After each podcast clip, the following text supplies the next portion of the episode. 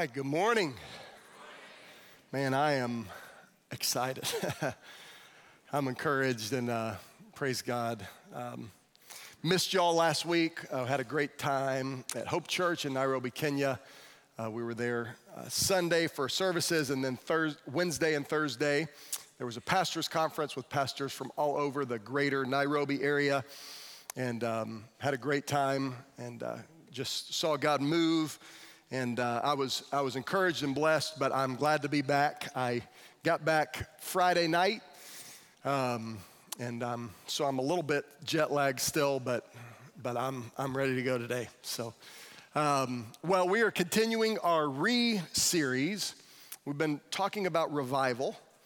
Um, we're concluding our 21 days of prayer today, and then uh, tonight at 5:30. Is that the right time? I think so. Thank you, Josh. Tonight at 5:30, uh, we'll gather right here in this room uh, for a time of prayer and worship together. We'll be gathering with Restoration Church, Pastor Arthur and Restoration Church from Sanford. Pastor Carlos and the Spanish ministry will also be joining us for that service. And uh, we'll pray together, we'll worship together, and uh, wrap up our 21 days of prayer. But we pray that God would continue uh, to, to give us a heart uh, that is dedicated to prayer, that this wouldn't just be a 21 day thing, um, but that that would be a kickstart of, of, of revival and new things that God wants to do in the life of our church. So we've been praying in this 21 days. We kind of broke it up over the three weeks into three different focuses.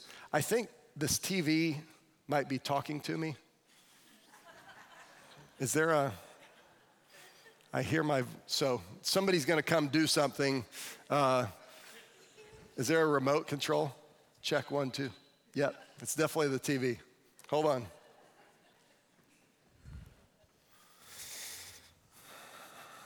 I don't know. If there's a remote, if somebody's got a remote, come turn that thing down. It's, it's real weird. Uh, where was I? 21 days of prayer, revival. Um, in our series, uh, Re, and we've been talking about revival and restoration and, and, and all that God does, uh, we, we used the definition of revival that came from a pastor named J.I. Packer, and here's the definition that we've been using. It says this Revival is the visitation of God which brings to life Christians who have been sleeping and restores a deep sense of God's near presence and holiness Thence springs a vivid sense of sin and a profound exercise of heart in repentance, praise, and love with an evangelistic outflow. I'm going to read it one more time. Revival is the visitation of God which brings to life Christians who have been sleeping and restores a deep sense of God's near presence and holiness. Thence springs a vivid sense of sin and a profound exercise of heart in repentance, praise, and love with an evangelistic outflow. And we talked about this and kind of broke this down uh, in our first week, um, talking about revival. And, and then in the second week, we talked about some hindrances to revival, these seasons in our life where, where, um, where we kind of hit a crisis of faith and, and we begin to despair and wonder if God is really moving or not. And it's in those seasons that we, that we press through and that God moves. Today, I, I want to wrap up our time together and just use a, a simple phrase that comes from Mark chapter 6, a simple phrase about prayer. And I, my, my heart and my desire today is that God would, um,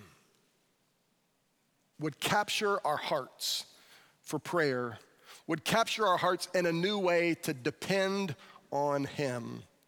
So we're going to be in Mark chapter 9, not chapter 6, is what I meant to say, Mark chapter 9. Um, so let me read this passage and then I'll pray.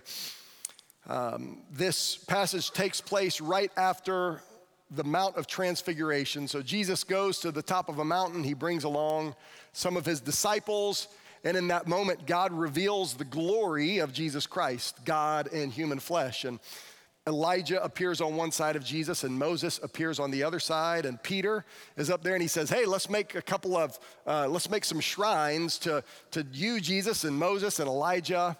And then God causes Moses and Elijah to disappear and he says, This is my son in whom I am well pleased.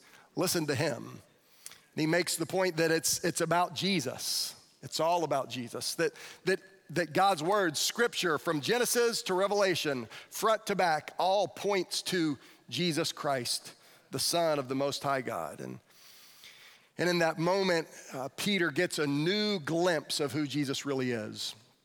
And they come down from the mountain, and there's some commotion going on, and that's where we're going to pick up in Mark chapter 9, starting in verse 14. When they came to the disciples, they saw a large crowd around them and scribes, these are religious leaders, disputing with them. When the whole crowd saw him, that is Jesus, they were amazed and ran to greet him. He asked them, What are you arguing about? Someone from the crowd answered him, Teacher, I brought my son to you. He has a spirit that makes him unable to speak. Whenever it seizes him, it throws him down, and he foams at the mouth and grinds his teeth and becomes rigid. I asked your disciples to drive it out, but they couldn't. I want to jump down to verse um, to verse 28. It says after he had gone into the house with his disciples, they asked him privately, "Why couldn't we drive it out? Why couldn't we drive out that spirit?"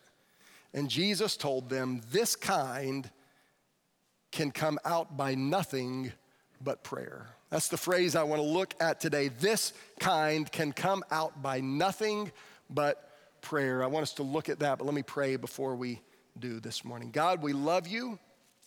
We thank you. We thank you for your presence. We thank you for your power. God, we thank you that you are a God who saves and who redeems and who restores, who revives, who gives new life and new hope. And God, I pray that you would revive in us a spirit of prayer, Lord, that we would know that without you, we can do nothing. Lord, that we would be totally and wholly dependent on you. Lord, speak through your word today. Encourage those who need to be encouraged.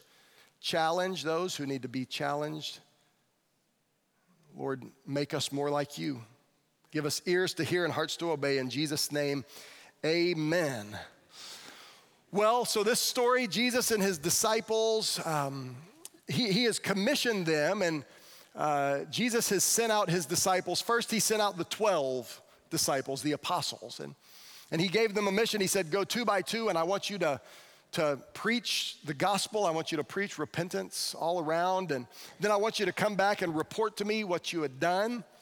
And in that season where they were preaching, God Jesus Christ gave them power to do miraculous things. He even gave them power to cast out evil spirits from people. Then a little bit later, Jesus commissions 72 followers. He sends them out and he tells them to preach the gospel, go into towns and villages, preach, cast out demons, and they do.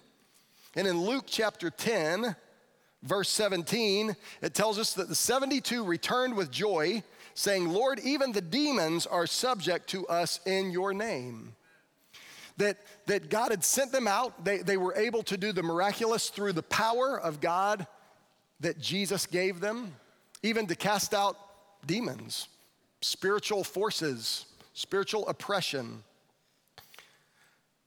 But we get to this point in the story, and Jesus is up on the mountain with a few of the disciples, and, and a few are left down on the ground. And this dad comes to them with a son who has a, a spirit an evil spirit that's oppressing him. Uh, he's, he's possessed by this demonic spirit and it's causing physical reactions in his life.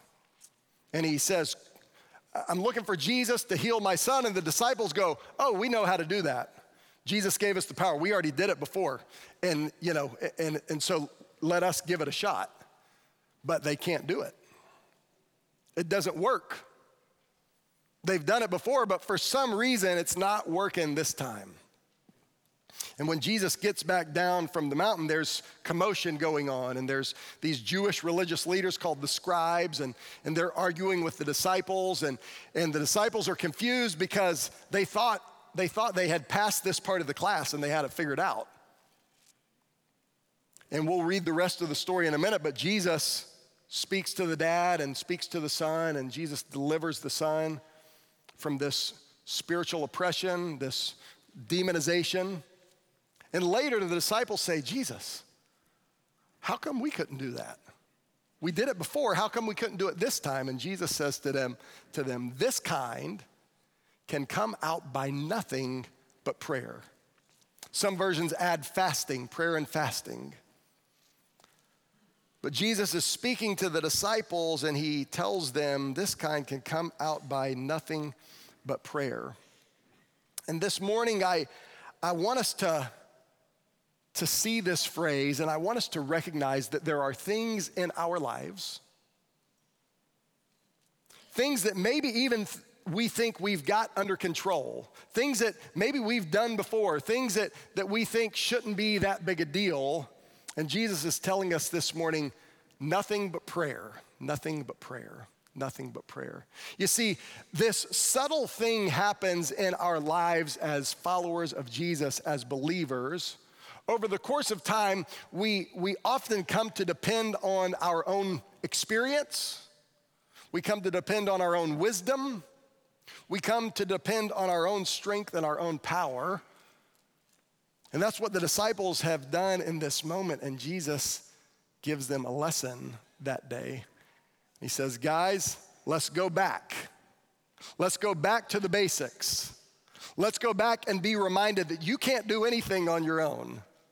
You see, it's through power that we access, it's through prayer, rather, that we access the power of God. It's through prayer that we access the power of God, the, the Spirit of God in our lives.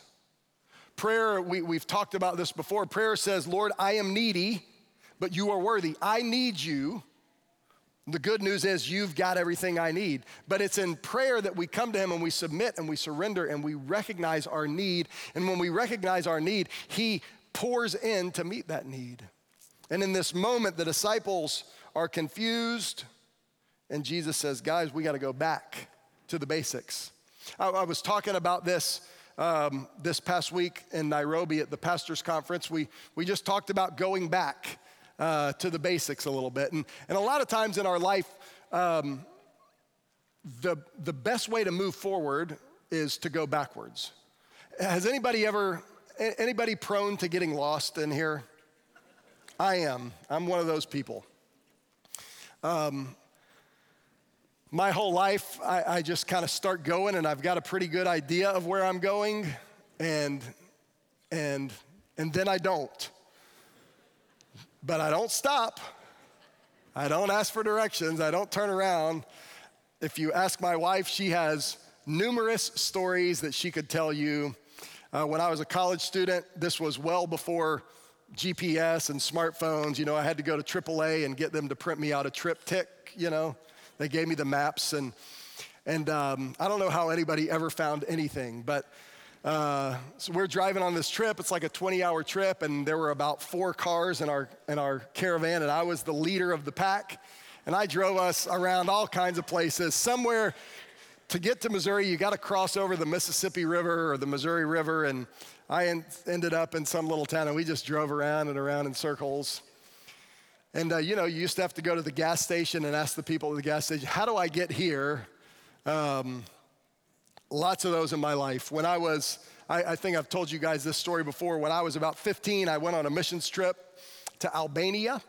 Albania is, is near Greece, it's in the Balkan Peninsula. It was a former communist country, and, and uh, it was liberated from communism in about 94 or 92. And about 94, I went on this missions trip there. Um, it was a basketball team, and, and I was on the team, kind of. Um, I was on the bench with the team. So, which, you know, I was still on the team. So if they won, then I won. It was great. Um, but they were all from the same place. They were from this school in Ohio, and I was the kid from Florida that tagged along. My dad somehow got me on this trip. Uh, and uh, in 94, it was the World Cup. It was the year that the, the United States hosted the World Cup. We had some games here in Orlando at the Citrus Bowl. And one night, the U.S. team was playing the Italy team, and the U.S. had no chance of winning, but we were going to go and watch the, the soccer game. But all the other basketball players left me at the house where we were staying. I'm sure they, I don't know how they forgot me, but somehow they did. But I thought, no problem. I know where, I know how to get to the town square. We've been walking that little path every day, so I'll just walk. But it was nighttime, uh, and nighttime is different than daytime. It's dark, things look different. And I was going to watch this soccer game, and it was USA versus Italy. So I had my little USA t shirt on, had a little American flag to go watch the US team play. In Albania, former communist country, and I'm walking, and next thing you know, I don't know where I'm at. But that's okay because if I just keep going, eventually I'll find the right way. And so I just kept going, and I found myself kind of at a dead end. It was in, in a lot of former communist countries, there were these big, you know, concrete apartment blocks, and I found myself kind of at this dead end. It was kind of like, it felt like a James Bond movie or something, you know? And there are all these people sitting around outside uh, this apartment building, and, um, and from my perspective as a 15 year old with my little American flag, which I had now put in my pocket, and I was kind of walking with my arms crossed, I thought, these people want to hurt me. And uh, so I was pretty nervous. And all of a sudden, out of nowhere, this little tiny dog comes running out and barking at me, and I jumped out of my skin. You know, it was, it was like the moment. And then all the people who I thought wanted to hurt me just wanted to laugh at me. And so they're laughing at me. And I turn around and I go back and go back and back. And finally, I found a landmark that I recognized, and I was able to get on the right path and get to where I was going. But a lot of times in our lives, we need to go backwards to find out how we're going to move forwards. And the disciples were in a season like that in their life. They had experienced God move. They had experienced the power of Christ in their lives. They had experienced the power of, of of God in their lives, and God had used them to do extraordinary things, but somehow they had gotten off course, and now they face the situation which they are powerless to do anything about. And they asked Jesus, Why couldn't we handle this? And Jesus said, This kind comes out by nothing but prayer. And in our lives, in our spiritual life, many times we can be going along, and all of a sudden we find ourselves in a place where we go, huh, how did I end up here? This, I, I feel powerless. I don't feel as close to God as I was before. I, I, I've lost my way a little bit. And in those seasons, you don't just keep pressing forward, you don't fake it till you make it. That works in some seasons and areas of life, but in our spiritual life, you don't fake it till you make it. You got to go back and you got to find the source of power in your life. And Jesus tells the disciples, this kind comes out by nothing but prayer. You got to get back to prayer, guys. You got to get back to the basics. You got to get back to dependence on God. You see, even Jesus modeled prayer in his life. The disciples would always find Jesus off somewhere praying, and they would come to him and say, Jesus, we got stuff to do, man. There's people that want to see you. They, that we need to, you, you need to like multiply fish and loaves and feed people, and you need to heal people. And, and Jesus said, Hey, not right now. I got to talk to the Father. Because I don't do anything that the Father doesn't tell me to do. And I don't go anywhere the Father doesn't tell me to go, and I don't say anything the Father doesn't tell me to say. And right now, I need to spend time with the Father.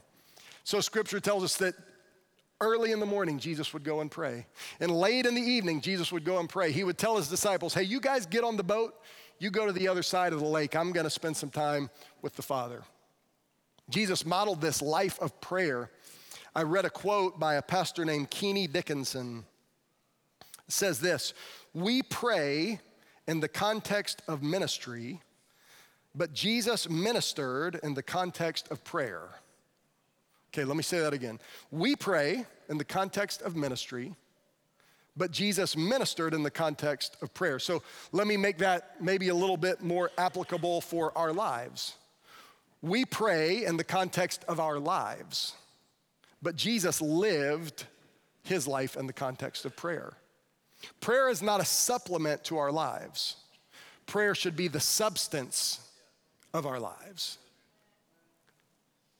Jesus didn't pray in the context of ministry, he ministered in the context of prayer. He lived in the context of prayer. It wasn't a supplement for him, it was the substance of his life. And if it was the substance of Jesus, the Son of God, then how much more do we need prayer, right?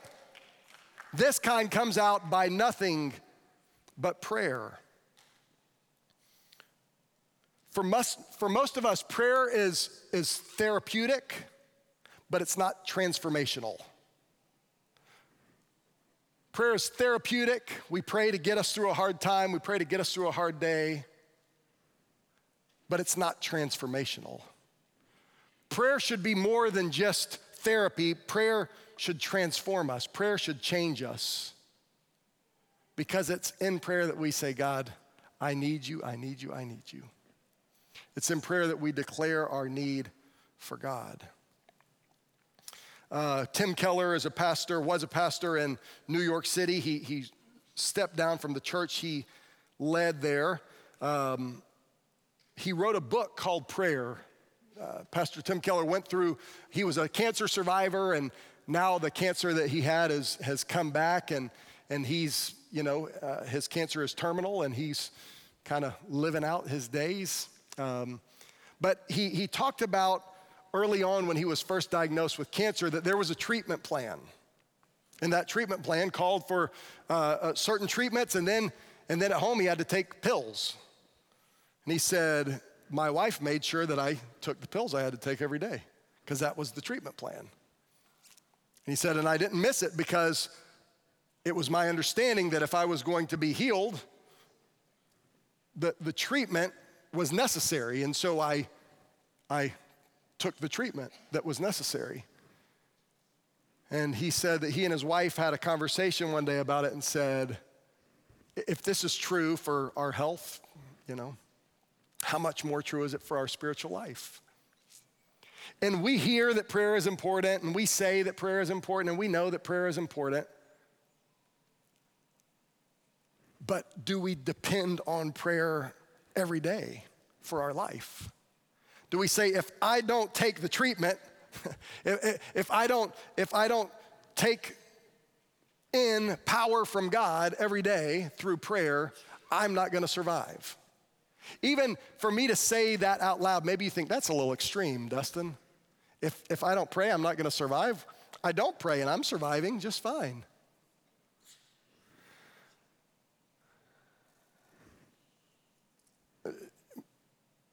We're like the disciples.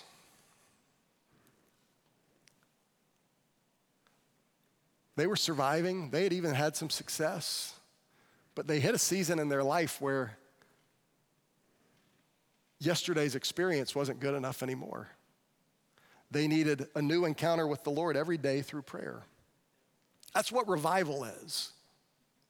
It's what revival is. It's, it's a fresh outpouring of the power of God in our lives, and that only comes through prayer.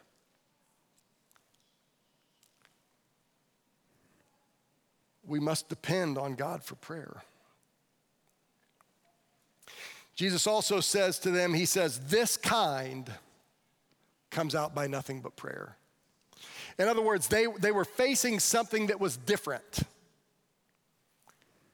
Jesus was helping them to kind of diagnose the problem. Uh, scripture talks about uh, that, that there, there are spiritual realities, there are spiritual forces in the world, and and there are kind of levels of spiritual forces in the world, and I don't understand it all. This is not a class on, you know, demonology and, and angelology. Uh, but suffice it to say that there are spiritual forces in the world, and, and the disciples faced something that they had never faced before. And Jesus said, This kind comes out by nothing but prayer. In our lives, we need to recognize that there are things that we face, and we need to recognize what's going on. You know, if you came along and found somebody passed out on the ground, if you want to help that person, you need to find out what's going on. They might just be asleep, and shaking them on the shoulder and saying, hey, wake up is enough. but they might have had a heart attack and they're passed out because of that, and that requires a different treatment. Or they might be drunk and they're sleeping one off, and that requires a different treatment.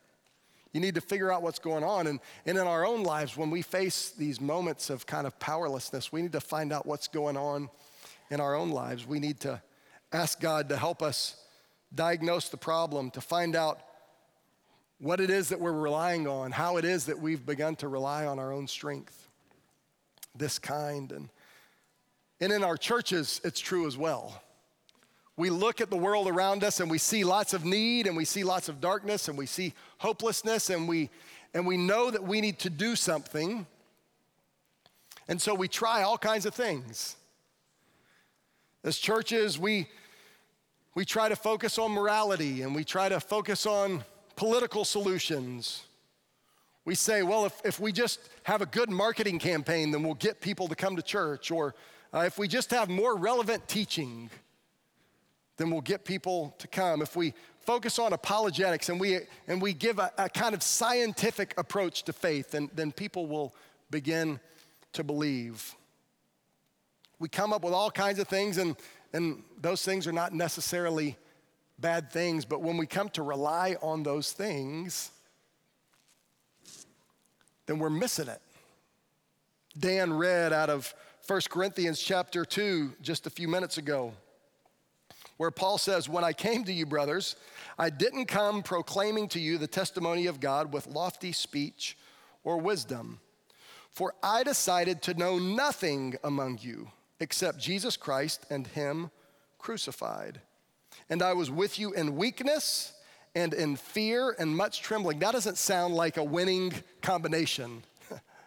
Here's our approach weakness, fear, and trembling, go.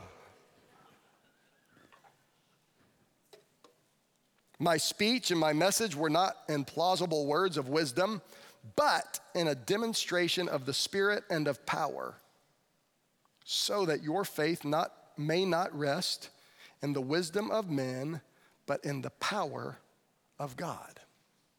Our prayer every time we gather as a church is that we would experience the power and the presence of God. Because it's only through the power and presence of God that we're transformed and changed. And we can do a lot of stuff. We can come up with a plan, we can come up with a strategy. We can try to solve all kinds of problems with all kinds of solutions. But I'm reminded of Jesus' words today that this comes out by nothing but prayer. And, church, I'm not satisfied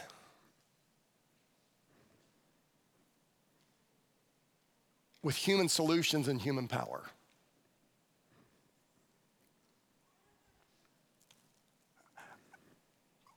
God has promised spiritual power to us. He has not given us a spirit of fear, but of power and love and a sound mind. We have access to the Spirit of God in our lives. God is a Trinity. So the Trinity is this God the Father, God the Son, that is Jesus Christ, and God the Holy Spirit. And scripture is clear that God, the Holy Spirit, lives in us. Do you know, like, God, the Holy Spirit, the person of the Holy Spirit, not a mystical force, the person of the Holy Spirit. God, the Holy Spirit, if you are a believer in Christ, He lives in you.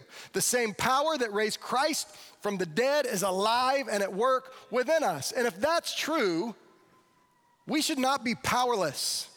We should not look at the world and go, oh, woe is me, what are we gonna do? Well, it's not gonna be solved through human solutions.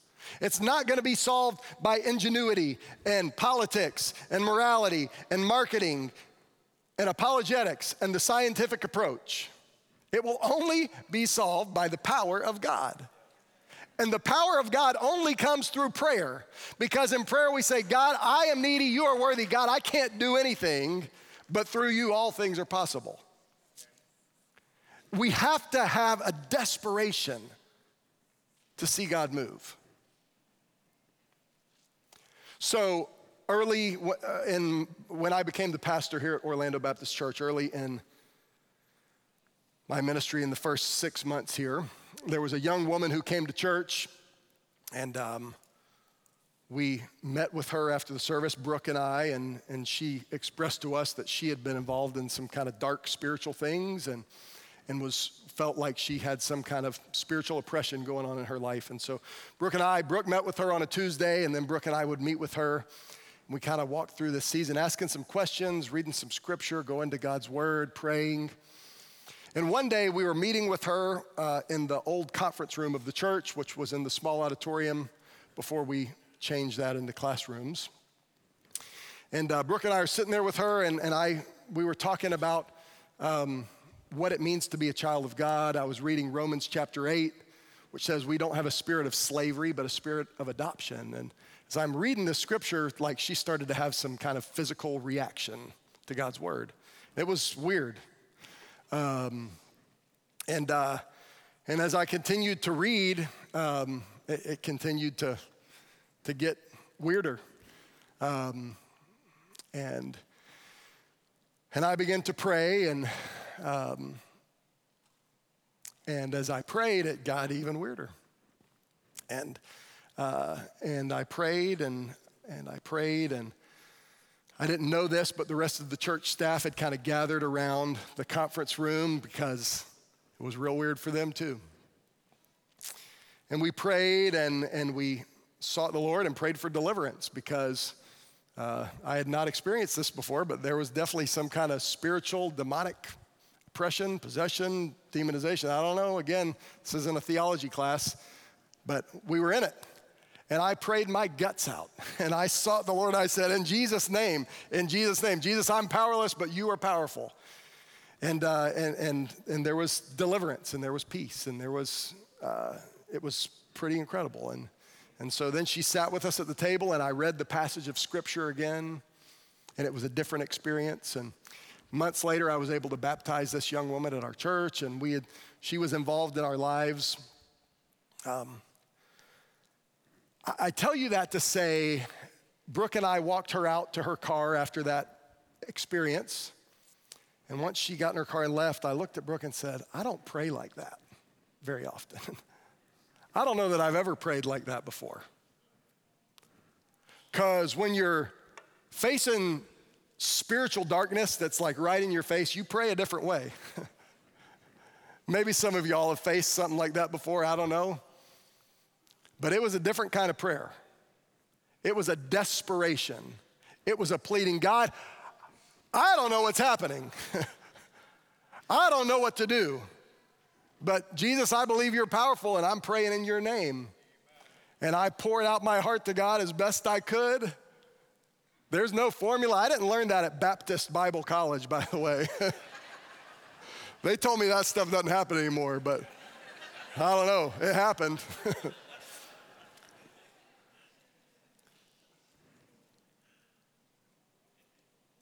and that day, God just convicted my heart. So sometimes God uses crazy stuff. For, for, for maybe we got to be a blessing to her and God did a cool thing in her life, but God also used her to teach me something. By the way, whatever dark thing you're walking through, God is using you in that to teach someone else something. God doesn't waste your pain. He doesn't waste your heartache. He doesn't waste your hurt. God will use you. He'll use your story to teach somebody else something. And God taught me something through that young lady that day. And I can just tell you that there have been seasons in my life where, where I pour out my heart in prayer and I go hard after God. And then there have been seasons where I'm not so much, where I get lost in the middle of this apartment block and I'm looking around kind of going, oh, goodness. and I got to go backwards, and I got to remember all that God has done. And I have to remember that God is powerful. And I have to remember those seasons where God built my faith and, and, and revealed to me things that I didn't understand before. It's, there's no secret knowledge. That's not what I'm talking about. It's experience to, to see God come through in a crazy way when you just say, God, I don't know what to do. He says, Well, good. I'm glad you finally realized that. Let me show you what I'm gonna do. And as a church, we're not called to have the answers. We're not called to have a, the best game plan in town and the best strategy. We're just called to depend on God. And when we do, then we are in the exact position where He wants us to be. We just say, God, we don't know what we're doing. So you're gonna have to move. And I'm so thankful for seasons in my life where God showed me that I didn't know what I was doing. And in your life, you have to get to a place where you say, God, I don't know what I'm doing. And it's when you get there that you can finally pray a prayer of faith and God will move. So let me read the rest of this story. So Jesus comes down from the mountain. The disciples are confused. They had been able to cast out spirits in times past, but some, for some reason it wasn't working now, and they were arguing with the Jewish religious leaders. And Jesus says, What's going on? And the dad says, I brought my son to you. You weren't here. The disciples said they could take care of it, but they can't. So Jesus replies to his disciples and to the crowd, You unbelieving generation. This is verse 19, Mark chapter 9, verse 19. He replied to them, You unbelieving generation, how long will I be with you? How long must I put up with you? Bring him to me. So they brought the boy to him. And when the spirit saw him, saw Jesus, it immediately threw the boy into convulsions. He fell to the ground and rolled around, foaming at the mouth. Jesus said, How long has this been happening to him? Jesus asked the father. From childhood, he said. And many times it has thrown him into fire or water to destroy him. But if you can do anything, have compassion on us and help us. And Jesus said to him, If you can? I love that. Just that rhetorical answer.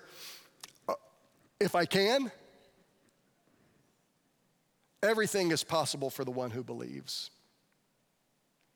Immediately, the father of the boy cried out, I do believe. Help my unbelief. When Jesus saw that the crowd was quickly gathering, he rebuked the unclean spirit, saying to it, You mute and deaf spirit, I command you, come out of him and never enter him again. Then it came out shrieking and throwing him into terrible convulsions. The boy became like a corpse, so that many said he's dead. But Jesus, taking him by the hand, raised him, and he stood up. And then it continues, and the disciples later said, Jesus, why couldn't we do that? And Jesus said, This kind can come out only by prayer. A couple of things, and then I'll close. I love Jesus' reaction to the Father. If I can. And maybe you wonder Jesus, can you really do what you said? Can I really experience spiritual power? Can, can, can a church really impact a community? Can you really use me to have a spiritual impact in the world? Can you really deliver me? Can you really restore me? Can you really save me? And Jesus says, If I can, who are you talking to? Everything is possible for him who believes. And then here's the other thing that's important. That father, he said, Lord, I believe, but help my unbelief. And there's a lot of us in this room who are in this place this morning. We've heard stories about Jesus, we've heard stories about salvation, we've heard people talk about spiritual things, spiritual realities. But we're not there yet.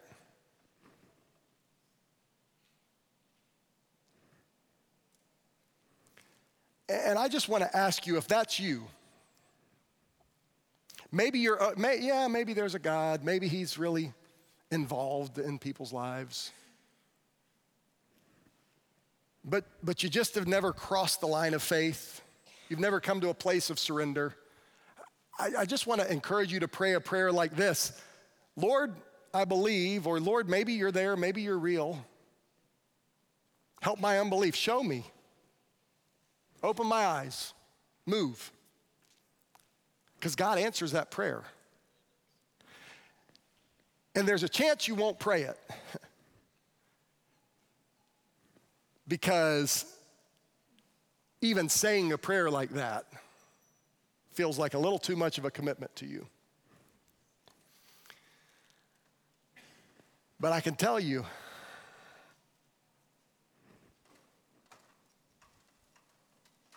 that God will move. But it won't be the way you thought. Maybe you've been around church. Maybe you have some bad experiences. Maybe you have some hurt. Maybe you've seen people who call themselves Christians and you go, I'm not interested in that. And I don't know your story, but I'm probably not interested in that either.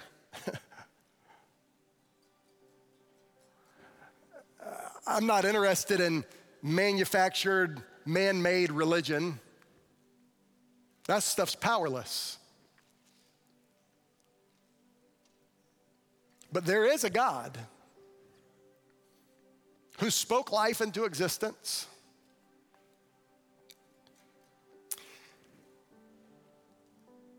And he wasn't satisfied for humanity to be estranged from him. And so he made a way that we could be reconciled, that we could be redeemed, that we could be adopted. And that way was through Jesus Christ, God in human flesh, who made his dwelling among men. And Jesus said, If you've seen me, you've seen the Father. And he came and he lived a perfect life and he died a sinless death. And because he was perfect and sinless, his death paid the penalty for my sin and your sin. If he was a sinner just like me and you, then his death would have been meaningless. But because he was sinless, he was perfect, he was the only one who was worthy to take the price, to pay the penalty, to make us right with God. So he died on a cross. He literally died. He really died a human death. He stopped breathing. He didn't faint, he didn't pass out. He wasn't a spirit that, he, he was human flesh, human body. His heart stopped beating, his blood poured out. And in his humanity, he redeemed humanity. That's you and me. And when we put our faith in him, he saves us. Because not only did he die, he also raised back to life.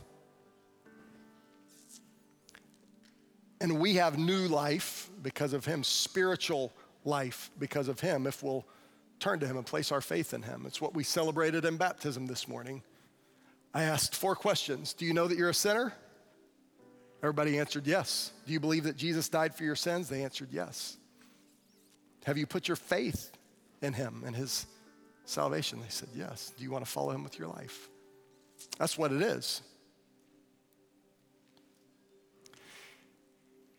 And it's nothing that you do, it's a total dependence on Him for salvation. But then, for the rest of us in this room who have come to that point of faith, we put our faith in Jesus Christ the Savior, we have to keep depending on Him, just like we did for salvation. You didn't do anything to earn salvation. And in the same way, we need Him just as desperately for the rest of our life as we did at the moment of salvation. You never graduate. John says it all the time. You never graduate from the gospel. And prayer is that vehicle that God has given us, that tool that God has given us, that gift that God has given us that continually reminds us Lord, I am needy, but you are worthy. Lord, I can't do anything without you, but through you I can do all things. Lord, I believe, but help my unbelief. Prayer. And, church, we got to be a praying church. Because just to get in here and gather, I, I, mean, the songs were great today. I love singing them. I love participating in the body of Christ. But if all we do is come in here on Sundays and sing some songs and feel good and have a warm, fuzzy moment, like there's more. There's more to what God has for us than that.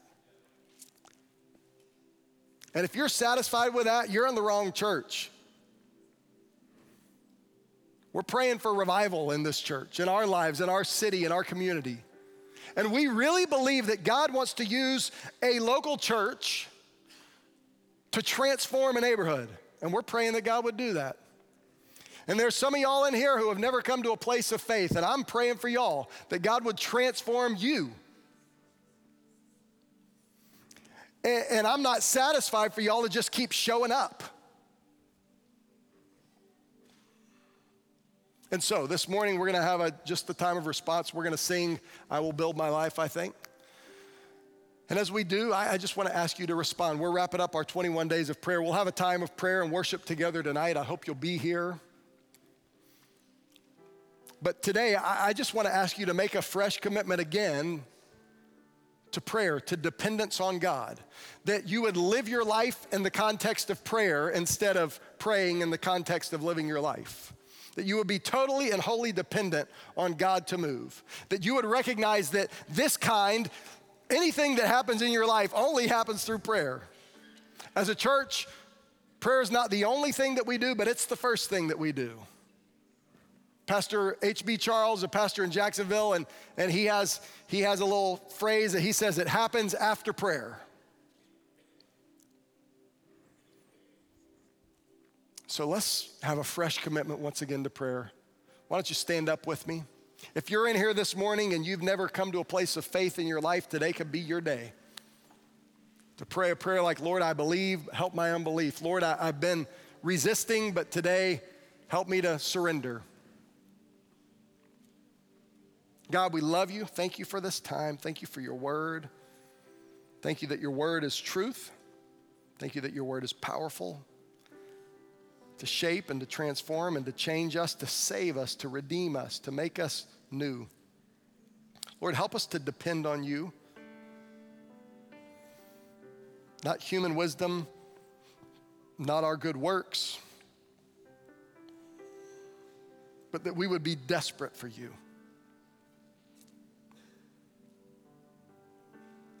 Lord, none of us want to be desperate. But you love desperate people. And you move on behalf of desperate people. So, Lord, give us a holy desperation for you. Help us to be committed to prayer fresh and anew. And God, through that, move and do what only you can do in this church, in our lives, in this community. Lord, knock our socks off.